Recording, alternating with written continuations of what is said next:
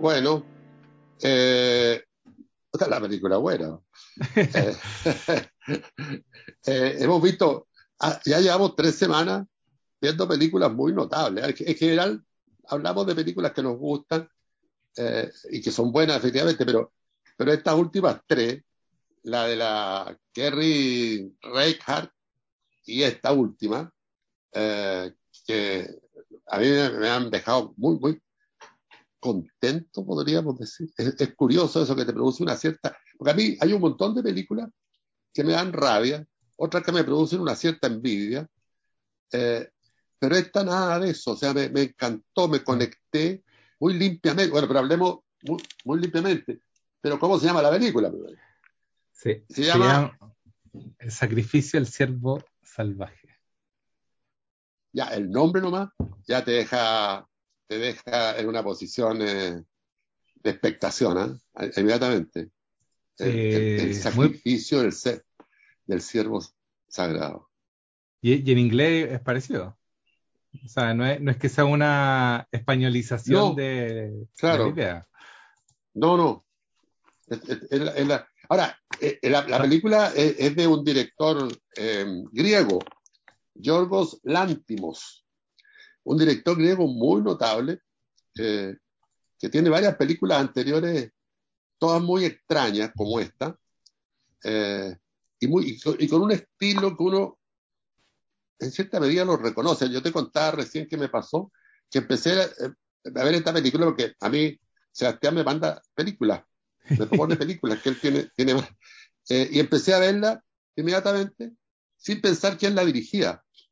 Y en la mitad pensé que raro, se me, me, recuerda a Canino. Canino una película de Yorgos Lántimos, una de las primeras películas de Yorgos. Eh, y cuando al final veo quién es el director y me doy cuenta que es Yorgos Lántimos, que, que me, me, me, sorprendí mucho.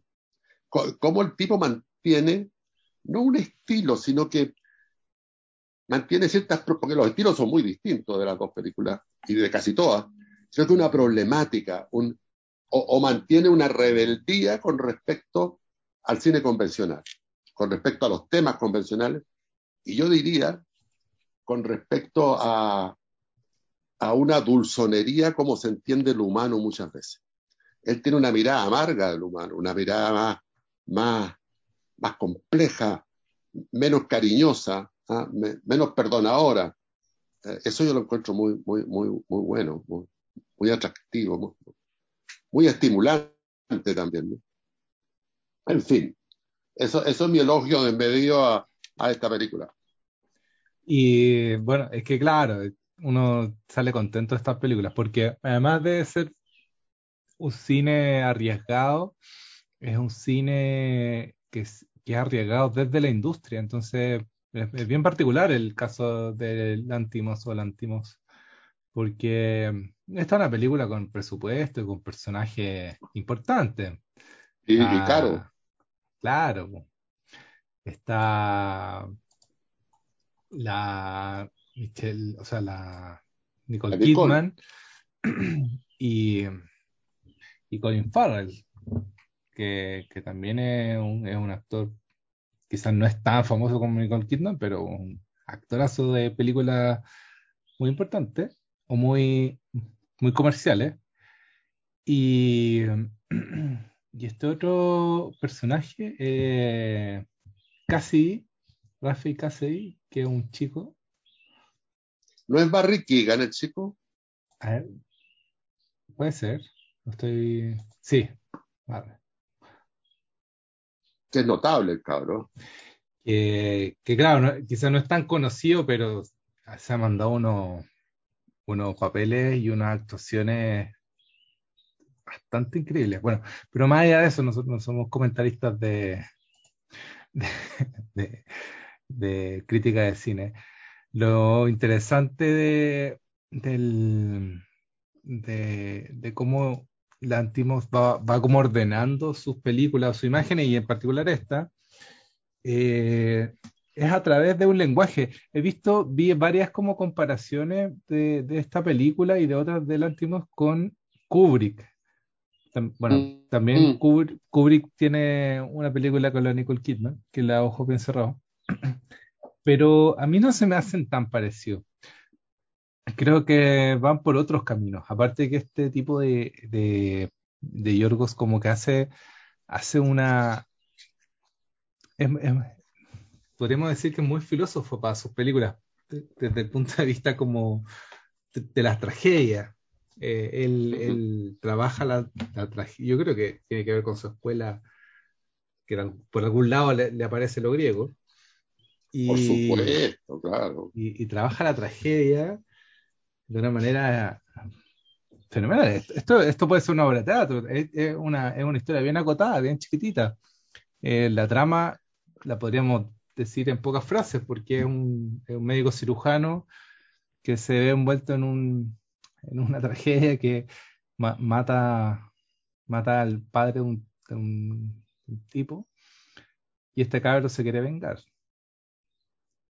Eh, Ahora, un, un detalle. Ah, pero no, sigue, está interrumpiendo. Dale, no. no, y, y, y hay parte, y eso es la película, como esta Eso es la venganza película. Ahora, que se, que se Es empieza una a película de venganza. Claro, Ahora, hay que decir un detalle, yo creo, cuando hablamos de tragedia, que la tragedia todos tienen razón y todos terminan mal. ¿ah? Eh, y yo Claro. creo que aquí también todos tienen razón. O sea, todos luchan por una razón razonable, podríamos decir. Es que acá, acá el personaje de Barry, que en, en esta película se llama. so- soy re malo con los nombres, igual que tú, así que. eh, ¿Cómo se llama el personaje de No, Barry? no me acuerdo cómo se llama. Eh, Siempre me quedo con el nombre de los actores yo. Sí, va. El Eh, médico, llamémosle. El cirujano. claro, el cirujano. Bueno, Colin Farrell es Steve Murphy. Y Ah, es la familia Murphy, la familia Murphy. claro. Y él se llama Murphy. Steve, Claro, Steve. ¿o no? Nicole, Nicole es. Ana. La esposa se llama Nicole. Claro, No. O sea, la, la Nicole es Ana. Ah, ya, perfecto. Ya. Y- Steve, lo voy a anotar porque eso se me va a olvidar. Ana. Pero yo, yo creo que se parecen. Tú, tú Martin estabas hablando recién. Martin. No, no, que Martin, Martin perso- el personaje de, de Barry Keoghan, Keoghan, eh, es súper complejo porque es un, es un, por así decirlo, un antagonista muy hablador. Cuando los protagonistas, los antagonistas son muy habladores, pueden, pueden tender a caerse porque tienden a sobreexplicar su, su venganza. Pero acá Martín eh, tiene un, un trabajo de texto que, que encuentro fascinante. O sea, esto por, por, por- solo ese personaje, esto podría ser una obra de teatro. Y eso es lo que me, me- gusta de la película, como que el- el- la trama se va desarrollando a través de los diálogos, pero no de una manera eh, como, no es que me estén contando la historia, como cuentistamente o como, co- o como líricamente, sino que se va hilando. Eh, me, me cuesta ponerlo en palabras, porque no es, no es tan fácil de poner en palabras, pero es como cómo ocupa el lenguaje y cómo ocupa el- el- el- lo que va hablando para generar esta, este como matiz de lo siniestro dentro del relato. Porque no, Claro. es, un no es un personaje que vaya diciendo cosas malas o perversas o, o como te voy a matar o me voy a vengar. No, nada. Dicen puras ingenuidades. Fíjate que hablan de correas de relojes. Ha- hablan, le, le pregunta si tiene pelo de los sobacos. Sí, claro. Eh, ella, ella cuando va a tener sexo con él, es que todo, todo está fuera de sus gones, ¿ah? como, como dice Hamlet. Todo está fuera de, de la lógica a la que uno está acostumbrado. Cuando no, va a no es un no es texto como el de Shakespeare, donde está toda la No. prosa ahí puesta No, y toda acá- la poesía puesta en el texto. Acá de repente el niño chico le pregunta eh, si tiene pelo debajo del sobaco, te fijas. Eh, y él me lo puede mostrar, y el tipo se lo muestra. Ya, no, no son tantos como yo pensaba. Es decir, eh, todo esto va construyendo eso que tú decías recién, esta sensación, esta atmósfera de eh, de suspenso y de lo siniestro. Ah, ah, incluso cuando tienen sexo, eh, él se sale de la convención brutalmente. Eso me encantó a mí, que ella de repente, eh, se, una noche común y corriente entre dos médicos exitosos, con mucho dinero, eh, los dos bonitos, Colin Ferrer y la Nicole Kidman, ella se desviste, queda en sostén y calzón, y le dice, anestesia general. Y él dice que está leyendo, dice, sí, anestesia general. Y uno dice, ¿qué carajo está pasando aquí? ¿Qué tiene que ir anestesia general? ¿Serán drogadictos? Y ella se tiende en la cama y se hace como que está dormida. Y él empieza a besarla. Él que es su marido. Claro. Eh, y que tienen dos hijos grandes. Entonces, a mí me parece, lo que tú decías delante de la conexión con Haneke y con Kubrick, es que, es que eh, tienen una mirada más compleja del humano, desconfían de ese humano convencional a que nosotros nos hemos acostumbrado eh, y, que, y, que, y, que, no es, ¿ah? que está escondido en algún lado eh, y cuando aparece nos sorprendemos todos, pero, pero, pero es, es, el humano común y corriente, como somos. O sea, es que a mí, yo, yo lo vi, vi varias críticas en, en internet antes de meterme al podcast que lo comparan con Kubrick. Pero yo creo que sí, Kubrick, pues. Kubrick no, es, no, no, es, no es el lugar donde está metido este, este director. Kubrick no tiene personajes, o sea, tiene personajes, pero no, no están tan no son desarrollados sus personajes. Kubrick es un poco más super, perdonando la, la, la patura, pero un poco más superficial en el sentido de que está más preocupado del lente de la cámara que de los personajes. Eh, es, esto me parece profundamente de personaje. Por eso Sí. está como cerca de lo teatral. O Claro, cosa pero- aparte, o capítulo aparte, va- vamos a hablar después de la cámara y la música. Pero, Ah, claro. pero, pero primer, la primera pasada, como de análisis, yo creo que tiene que ver mucho con los personajes y cómo construye una familia, cómo habla de lo, de los, de lo, de, cómo habla políticamente incluso de esta familia millonaria, porque al final igual es debajo de toda la tragedia se esconde una lucha de clases. Esta, es una película profundamente eh, una lucha socialista, esta película. Claro, claro.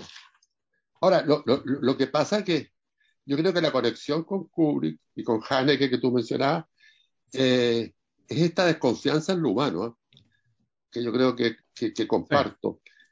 Y, y la, la me, me parece que los personajes son como, no sé, uno, uno puede freír huevos, puede hacer huevo a la copa, puede hacer huevos duros, puede hacer miles de cosas.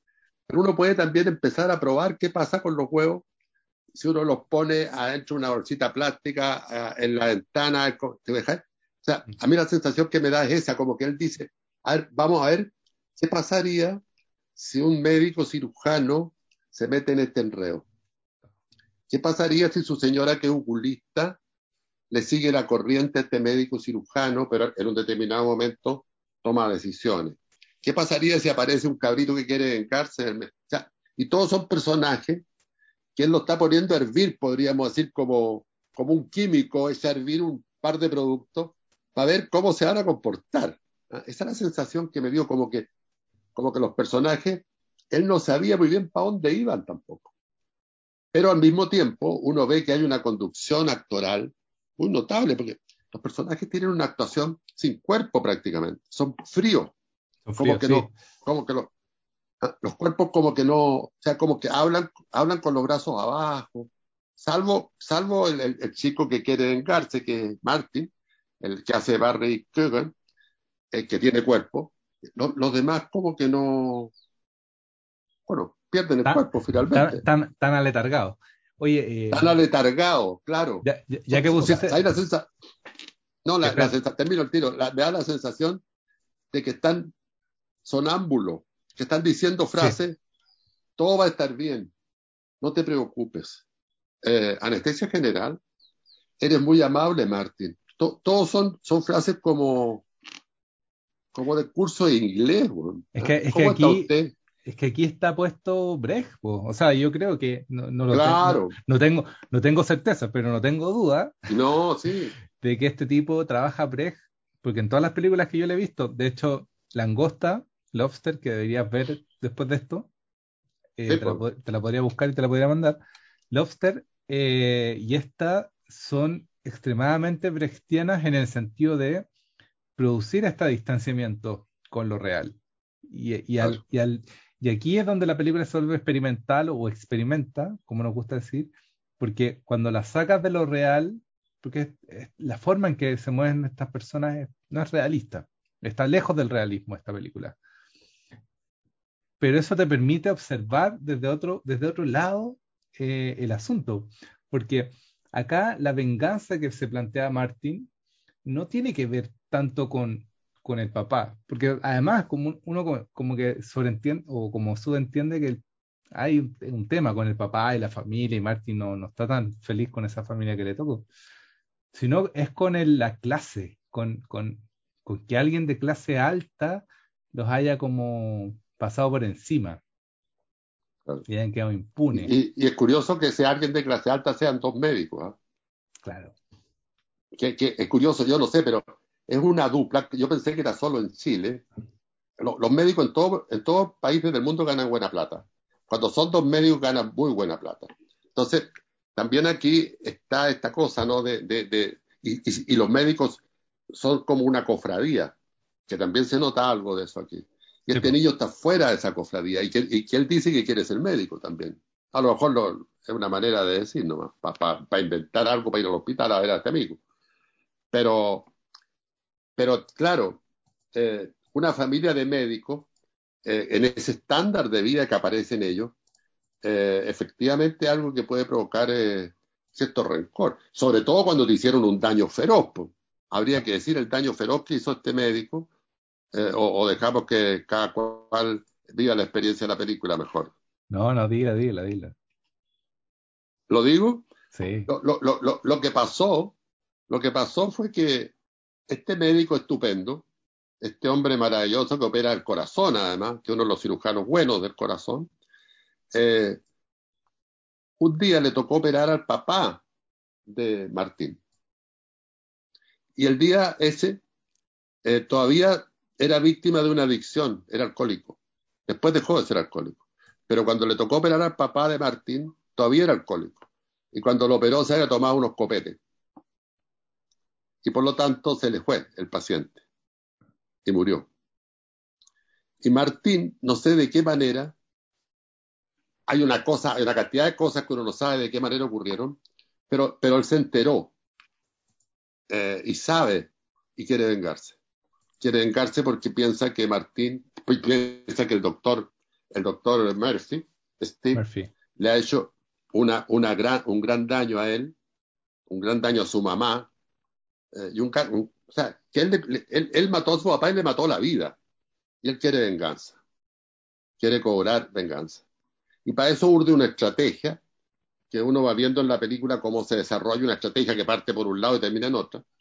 Eh, eh, y, esa, esa, estrategia eh, es la que te va sorprendiendo cada vez más, ¿no? Porque uno va descubriendo lentamente a este señor estupendo, que es el doctor, el doctor Murphy, cirujano del corazón, y su amigo, y se va dando cuenta que ninguno de los dos es estupendo. Son, son, son, o sea, tampoco los dos son un par de canallas, los dos son seres humanos que cometen errores, eh, pero cuando tú estás en el poder el daño de tus errores es mucho más grande que cuando tú estás eh, en un nivel bajo de poder. El daño que hace eh, una persona de esquina que vende Super 8, eh, que puede, el daño que puede hacer esa persona no es el mismo que puede hacer el presidente de la República para tomar para tocar. Para tocar no, también, también. Ahí no estaba curado haciendo los papeles, supongo. Esperemos. O sea, los daños son distintos. Entonces, es muy impresionante esa cuestión porque el, la, la, película es una clásica película de venganza.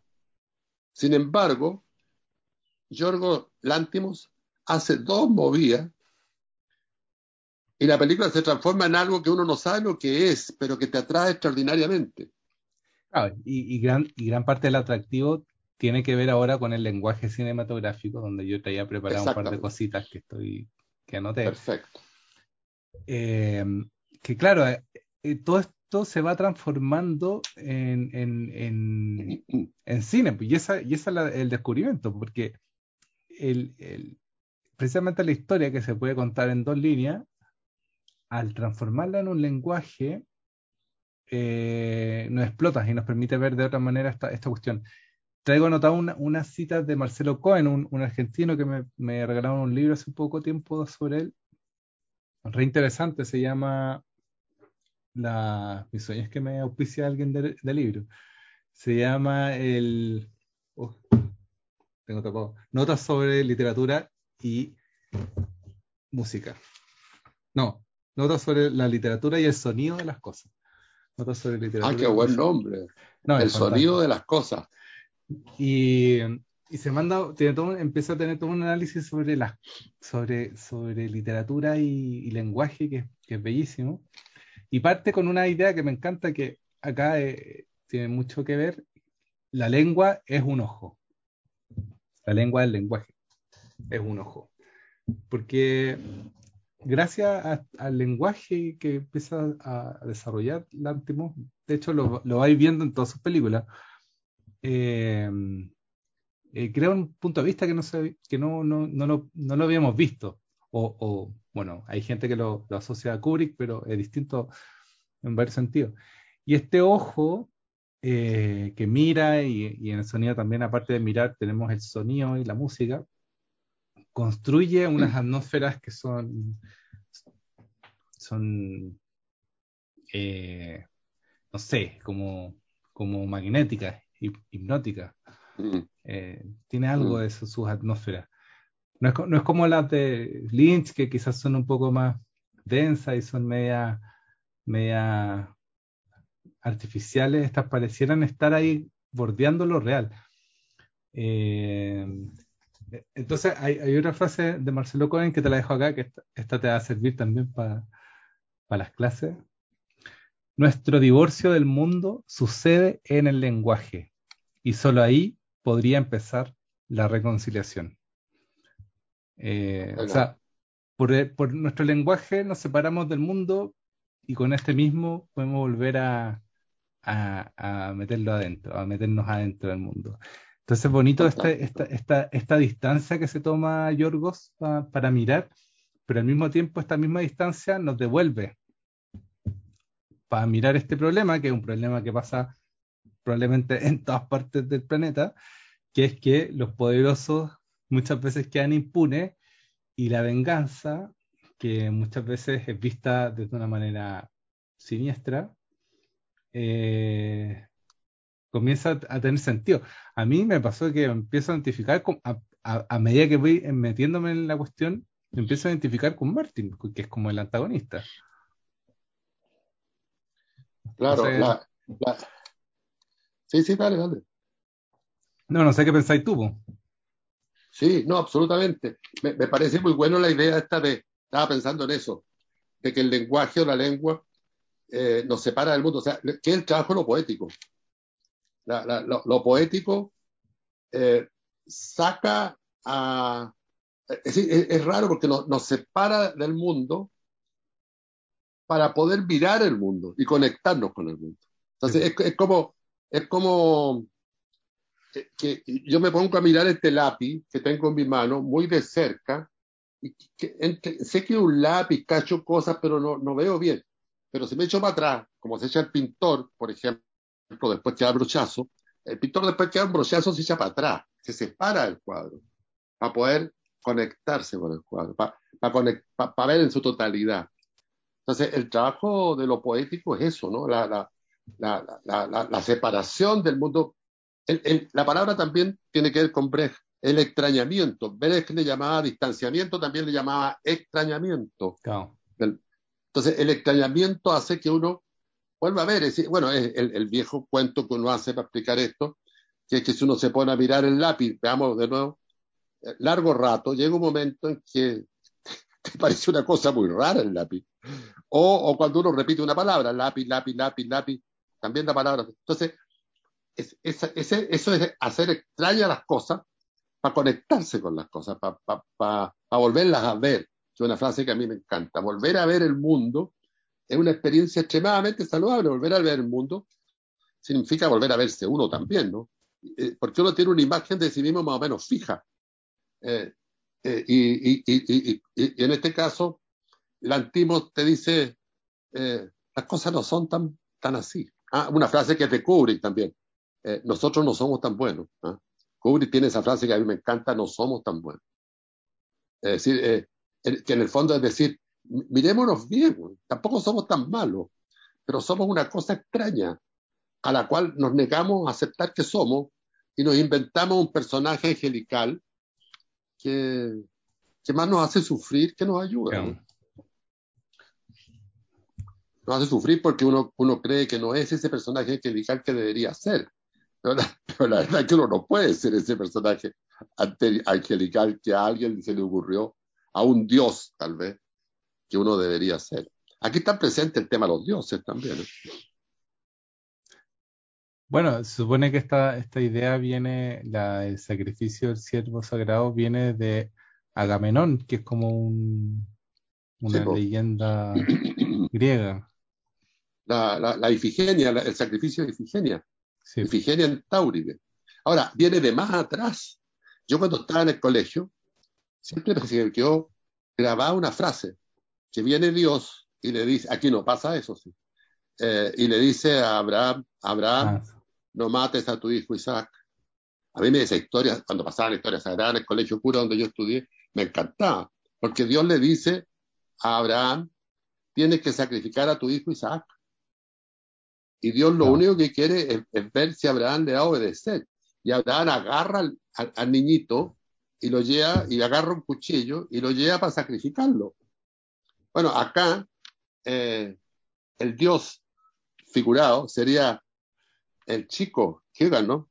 Martin. Que le dice a Martin, que le dice a, al doctor Murphy, a Steve, tienes que matar a tu hijo si querís que pare esta cuestión, esta cosa atroz que te está pasando. Y es lo mismo que pasa en Ifigenia, Ifigenia, Tauria, Camerón, los dioses le dicen que tiene que sacrificar a su Ifigenia. Chao. Y también, pero, pero Ifigenia se salva porque Clitemnestra, que es su mamá, le para el carro a Agamenón. Eh, y le dice que no. Y en, el, caso de Abraham, el propio Dios, o sea, le dice no, pero no mate a tu hijo.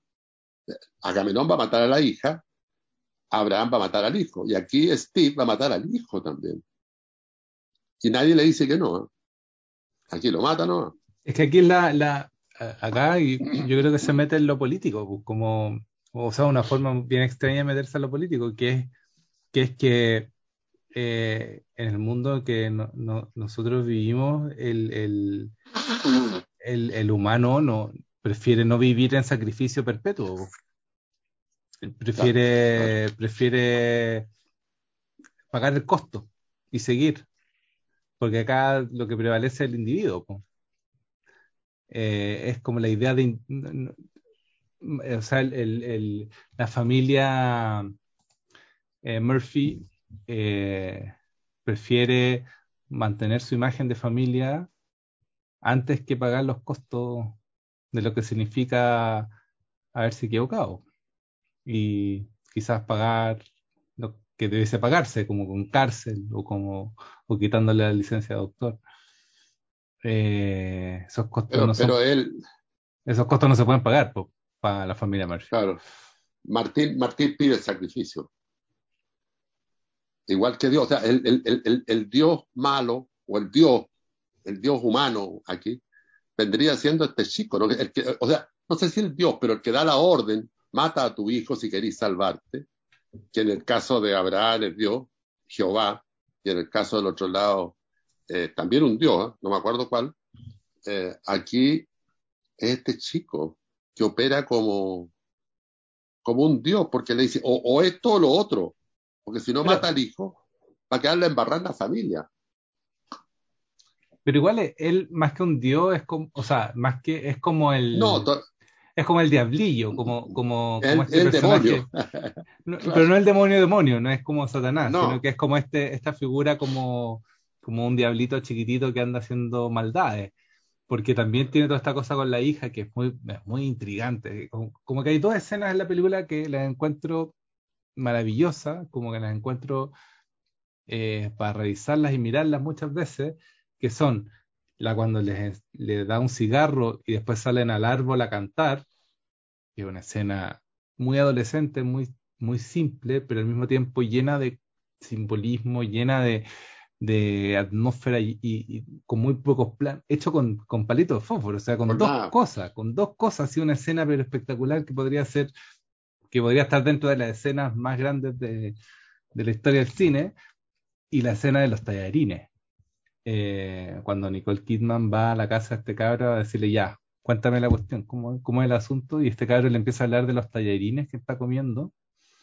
No sé si te acordáis de esa, de esa escena. Sí, sí, Y se pone a comer tallarines de una manera muy extraña y los, y, y los tallarines como que se toman la pantalla.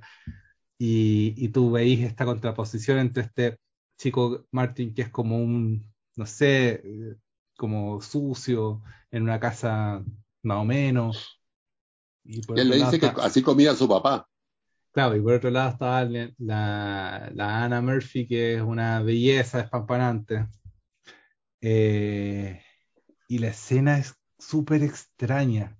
Hay, hay- hay otra escena que también es, es muy bonita, que es cuando pelea Steve y, y Ana en la cocina y Steve empieza a botar todos los servicios y los platos de las alacenas y, el ruido se empieza como a tomar la, la escena, como que la llena el ruido. Y después un corte bruto a un silencio absoluto.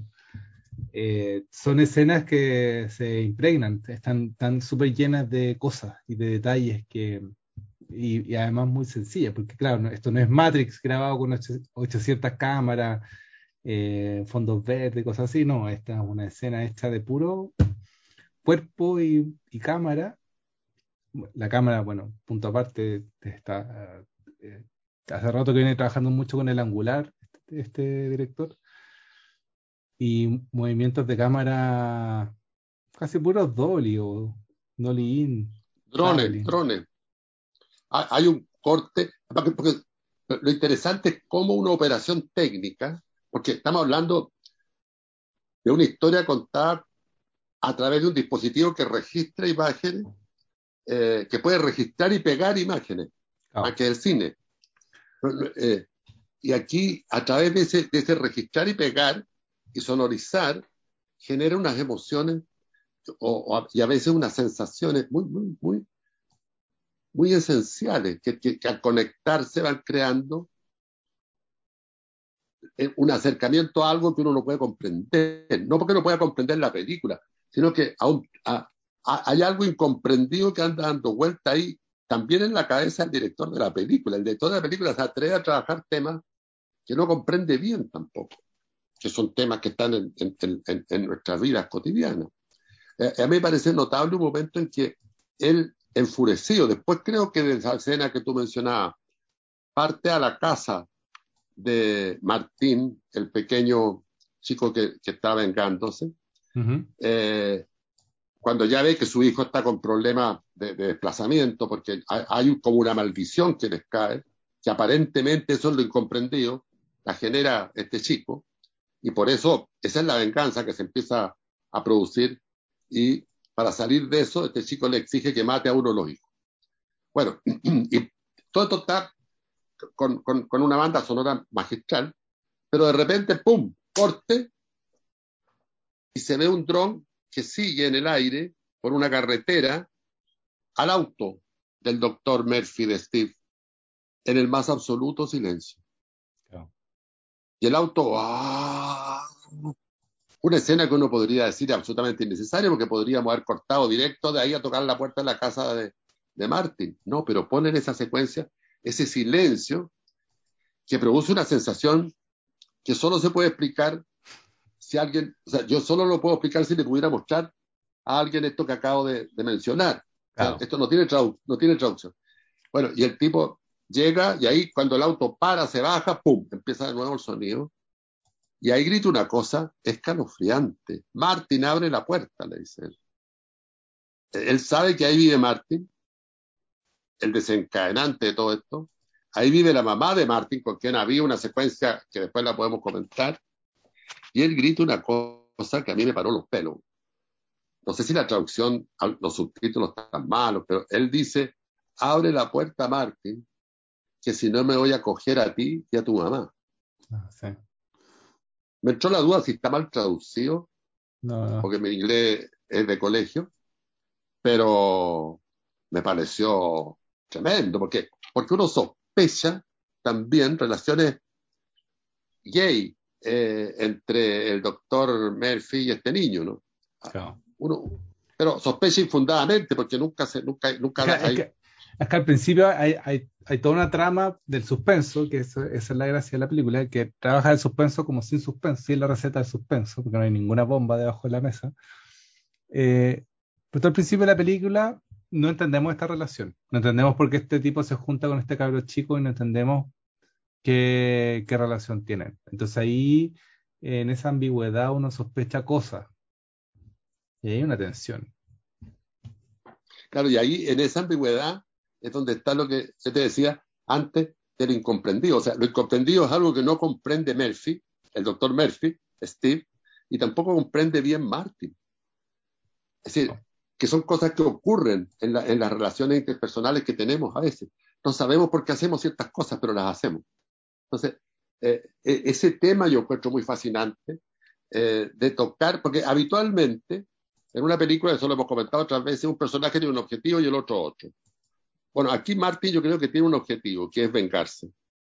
Eh, pero, pero, pero, pero el doctor Steve, bueno, el doctor Steve, tal vez el sentimiento de culpa lo hace eh, ayudar a este chico y aguantarle toda su niñería, ¿no?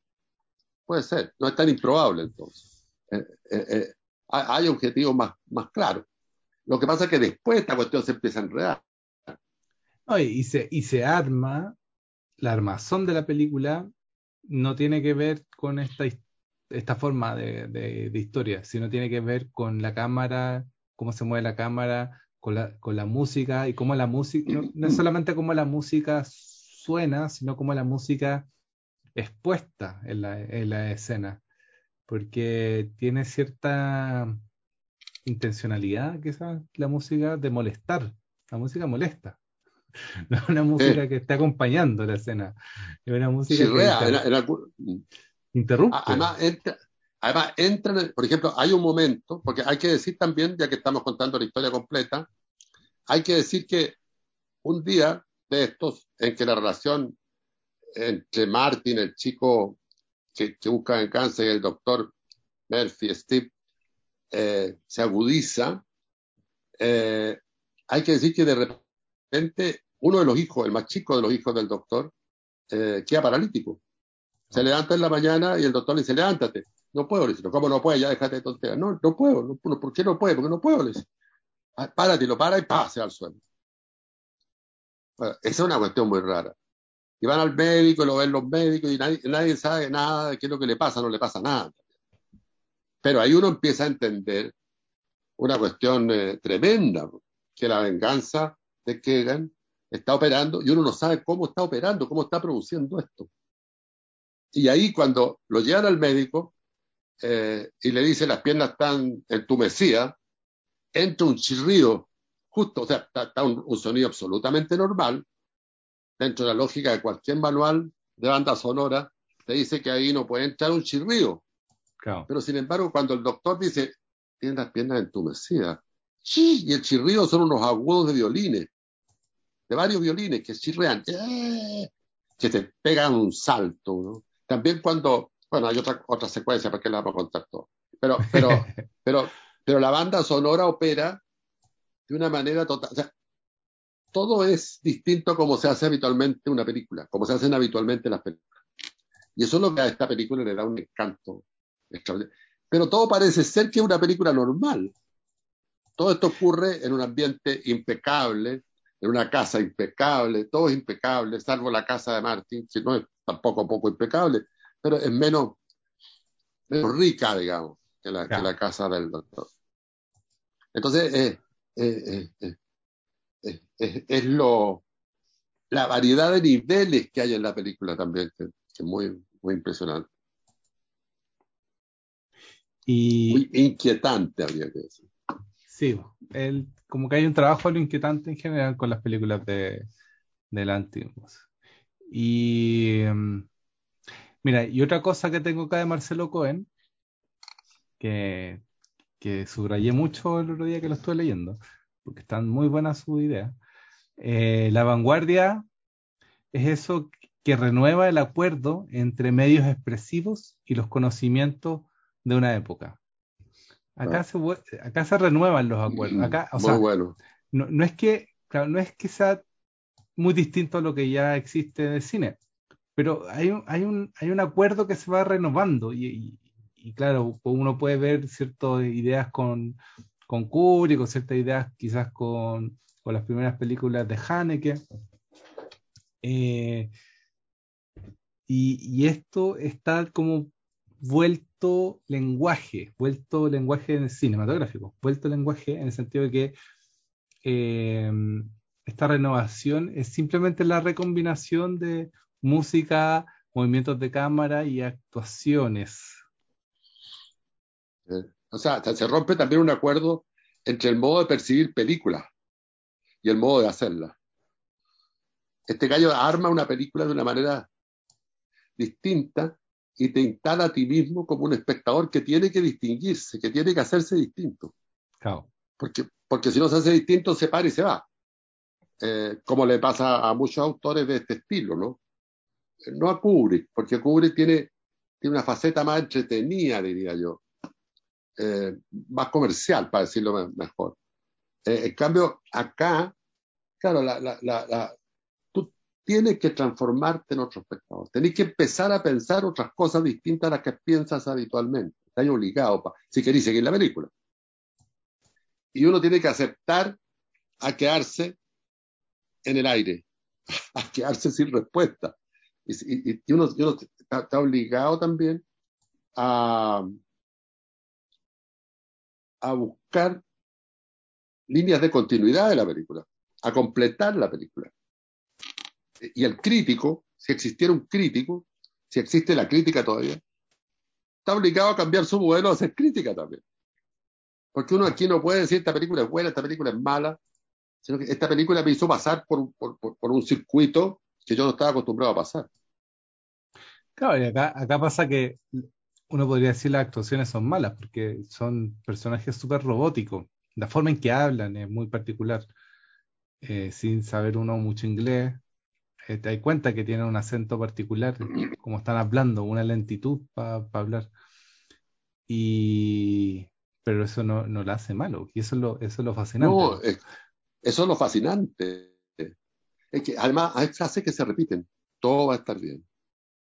Sí, Y pareciera que todo estaba bien, hasta que un elemento absolutamente familiar se tornó amenazador y apareció lo siniestro. Porque incluso hay, hay, está el mejor amigo del doctor, ¿no? que un tipo campechano, doctor también, anestesista, trabajan juntos, operan juntos, y, y se supone que son compadres, amigos, amigos entrañables. Creo que en momentos, ¿cuántos años llevamos trabajando juntos? Como 20 años. Uno dice, estos gallos son como hermanos.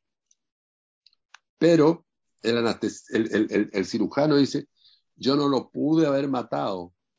Los cirujanos no podemos matar, solo los anestesistas los que matan. Bueno, echándole la culpa a su compadre.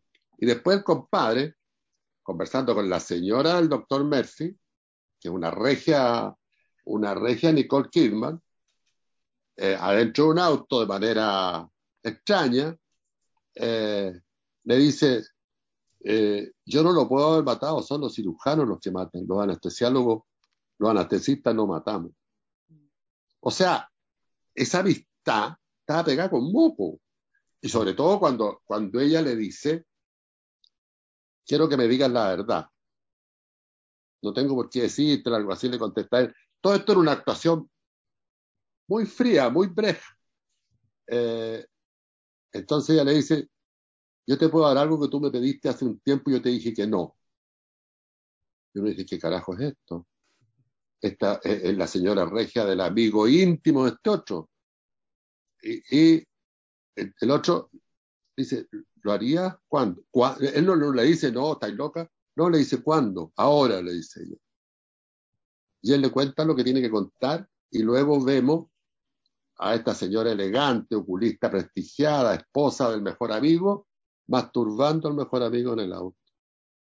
Eso es lo que le había pedido el mejor amigo. O sea, es un desmoronamiento, un desocultamiento de un mundo eh, espectacular. Eh, no, no, sé si espectacular es la palabra, brutal. No, y con una elegancia para contar esto, porque Además, puede ser muy, muy in your face, como podría ser muy poco sofisticado.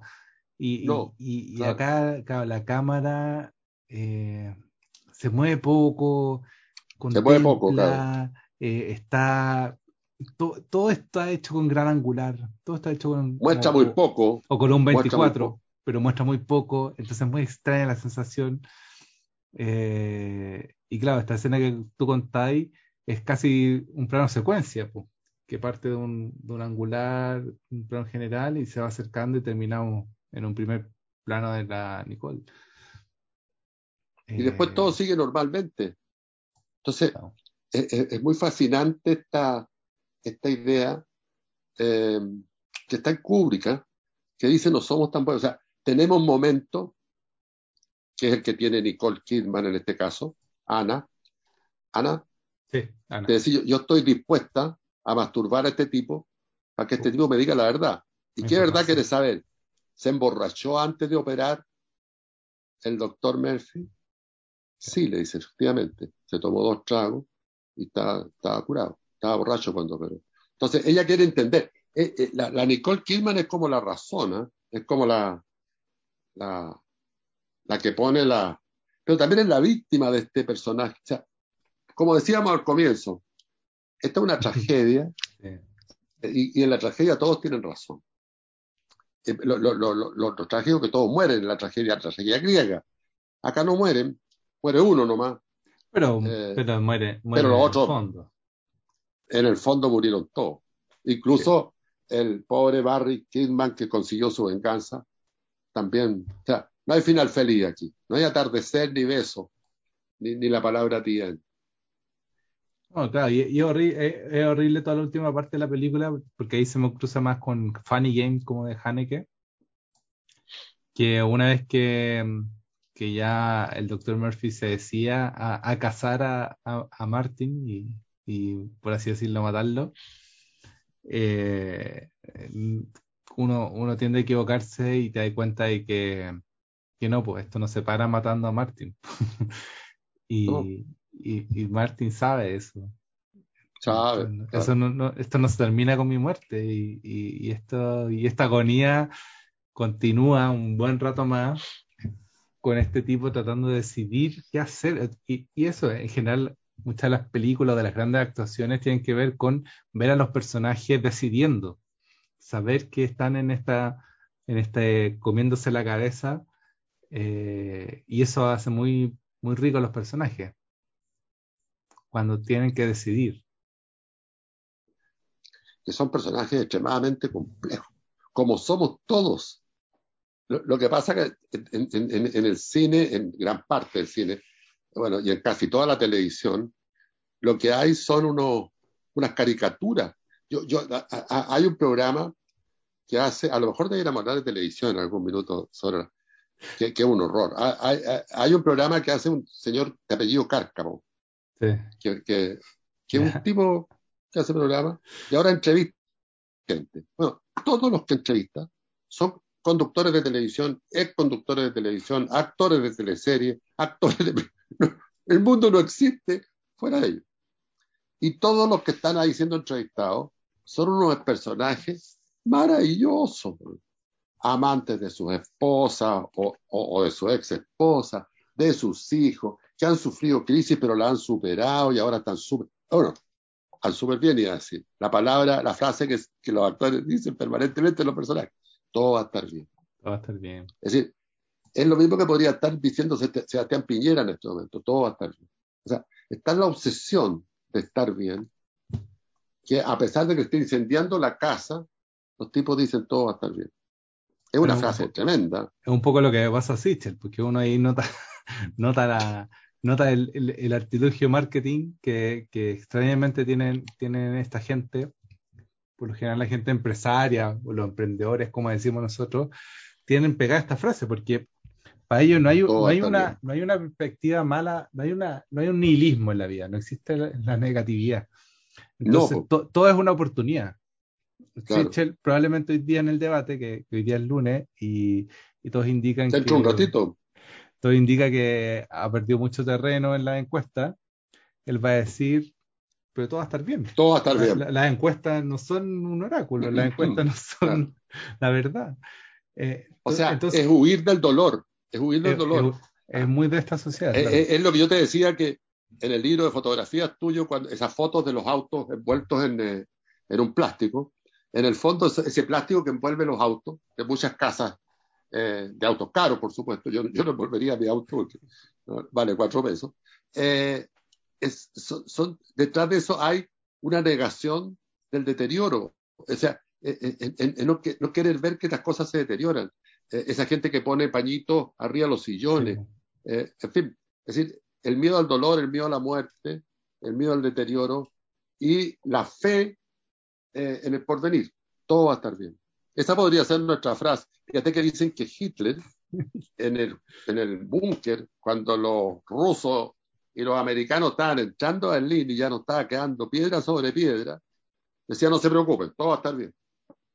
Lo decía en alemán, por supuesto. esa, es la frase del, del, tipo que esconde las cosas debajo de la alfombra. Eh, nuestro, nuestro admirado humorista, ¿cómo se llama? Felipe Abello. Felipe Abello. Dice también en un juego que dice, eh, bueno, eh, me separé. No, estoy bien, estoy bien. Y hace unos gestos así. La gente se ríe.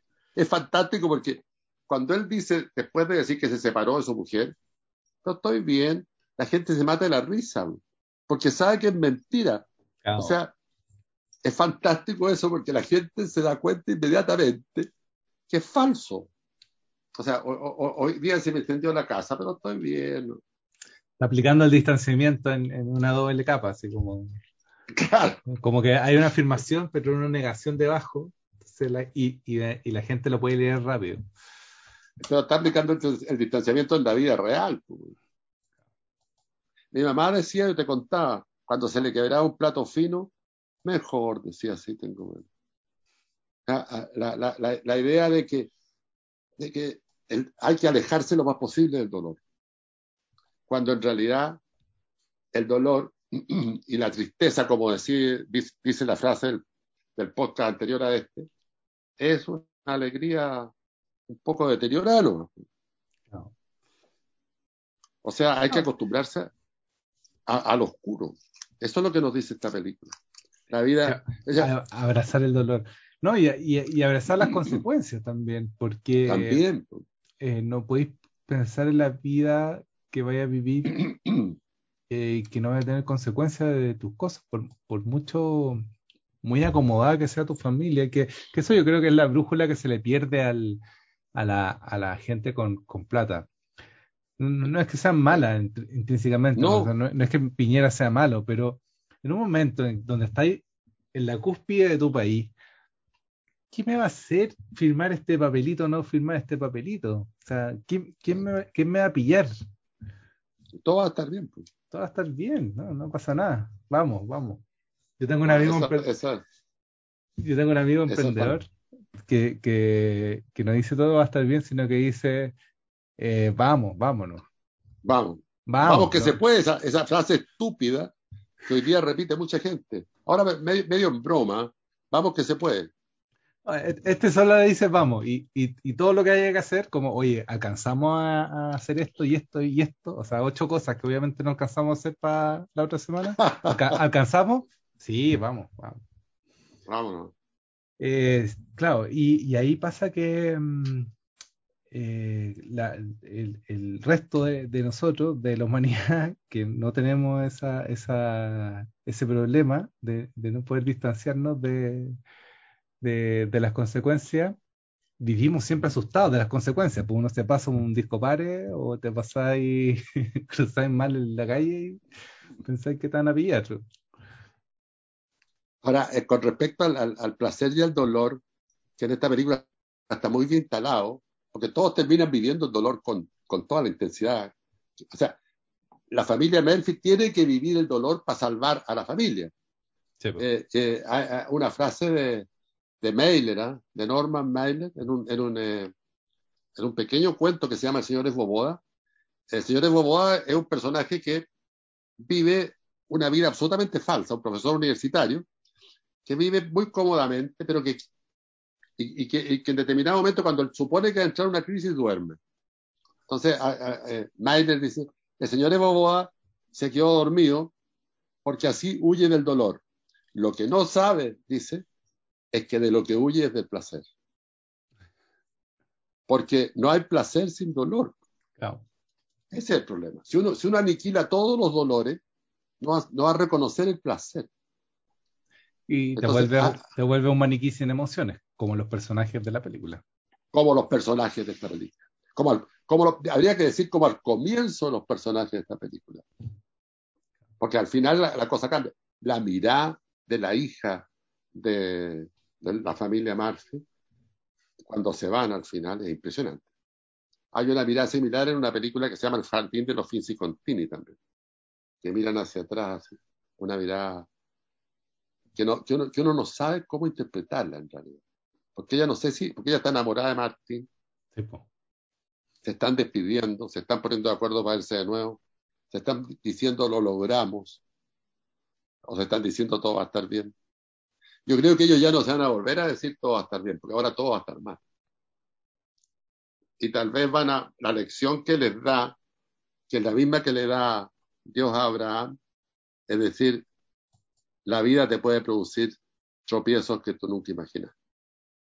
Entonces, nada está bien. Todo, todo está vivo, todo está funcionando. Aprende a surfear sobre la vida. ¿no? Sobre el dolor. pues a, sobre el dolor.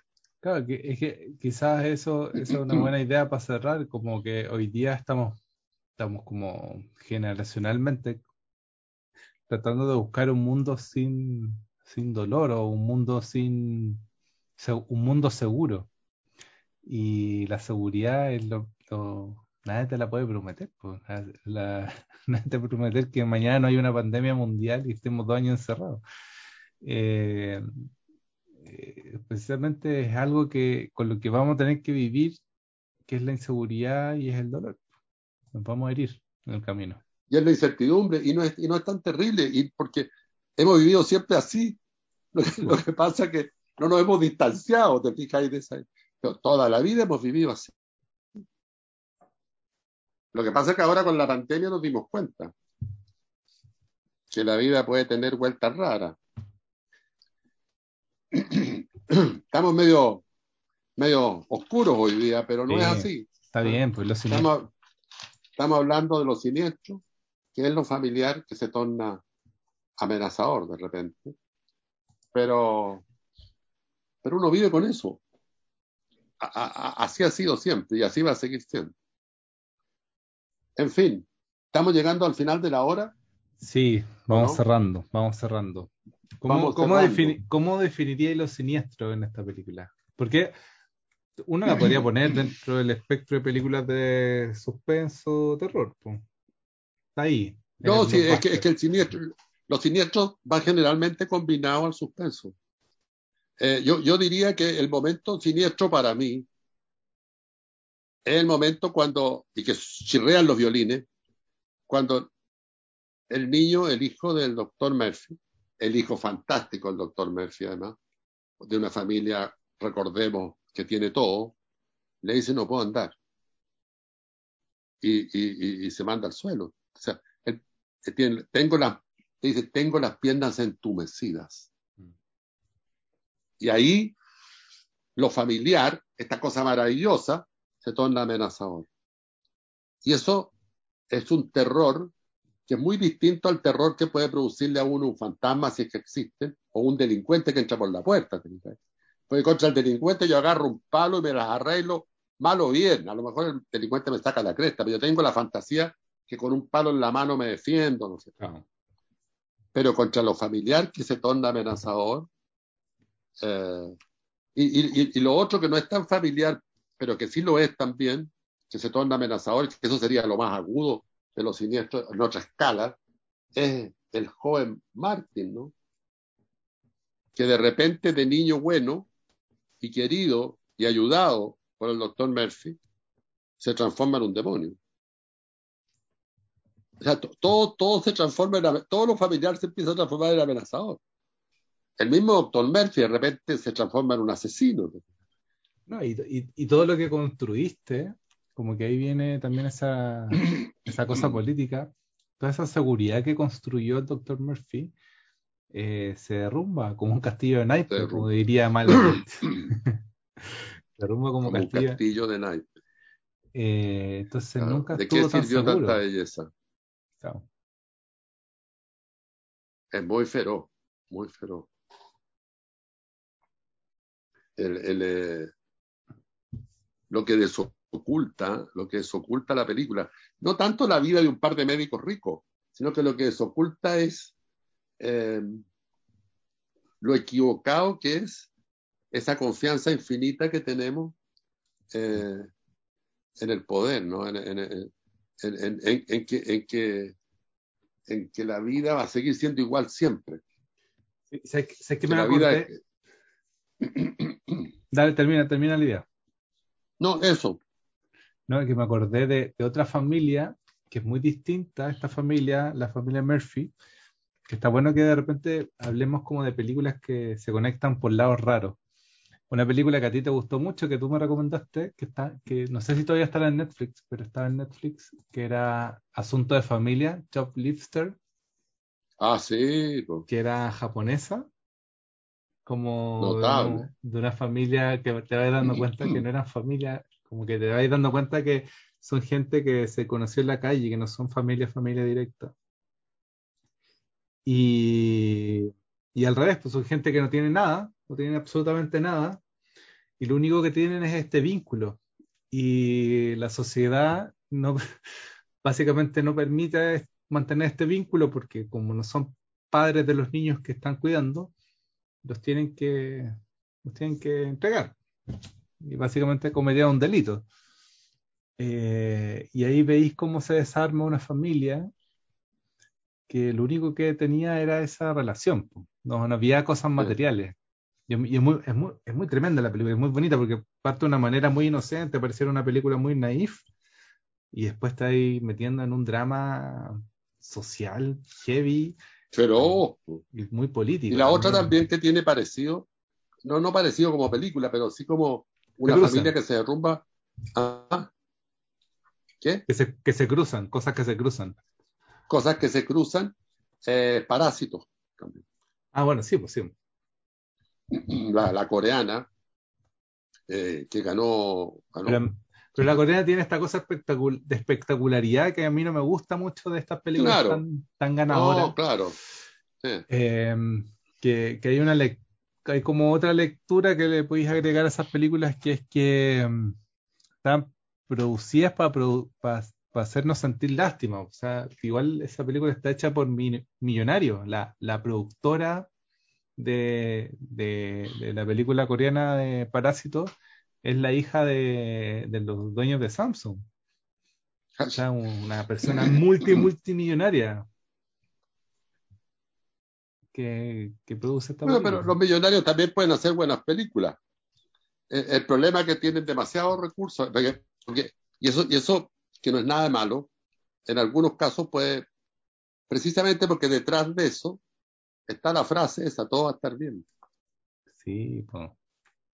Porque en esta película, de, de, nuevo, estamos, en esta película estamos hablando de, del, del ajusticiamiento, del, del, del, sacrificio del siervo sagrado. Eh, es una película barata. No, no, no, no, es que sea una película tan barata como las que hacemos nosotros, pero, no. pero digamos, dentro de la industria cinematográfica, es una película con dos actores caros. Eso es lo más caro, yo creo, de la, de la película. Eh, y el resto son mucho extra y, tres, cuatro, seis, siete, ocho locaciones, locaciones muy sencillas. o sea, son películas eh, extremadamente inteligentes, creo yo. Que, son, todas, todas las de Lántimos ¿eh? son películas baratas. Baratas en la escala donde ellos se mueven. La favorita no. La favorita yo creo que es una película cara. Claro, de época y todo. Y con gran angular, porque Claro. además es heavy, heavy cómo trabaja el gran angular en una película de época, porque ahí no podéis como armar el pedacito nomás de la casa, tenéis que armar toda la casa porque se ve entero. No, esa es la, la peor, la peor idea para una película de época es usar el gran angular. Y, y ahí sí que hay gran, los cables, los cables de la luz. claro, ahí sí que hay gran, gran angular, pues, en la favorita. Hay unos planos que son, no sé, con un... Porque claro, eh, esta, esta del ciervo debe ser un 24 milímetros, que no es tan gran angular, pero es un angular. Está el cielo, sí. Pero la favorita debe tener plano en un 16 o más, si es que. Por lo menos yo vi un par de planos que son en súper gran angular. Oye, ya, cerremos. Eh, Cerremos. ¿Todo va a estar bien? ¿Cómo le ponemos? Oh, viene una buena frase. Sí, está buena esa. O no, ¿sabéis lo que podríamos ponerle con signo de interrogación? Todo estar. Sí, verdad. Y mm, te voy a mandar, te voy a mandar la langosta para que la miremos. Sí, me interesa. No, eh, este, estas últimas dos, tres semanas hemos visto tres, yo por lo menos tres películas notables. Las dos de la Kerry Reichardt. Sí, eh, porque la, esta. la vaca la vimos, pero no. no Ah, también la vimos, claro. Sí. No me gustó, pero porque no estaba a la altura de las otras dos, pero una película buena. ¿no? Ya, voy a Ya cortar. cortaste. Voy a cortar. Ya. Dale. Pero voy a Chao, cortar chao. mentira.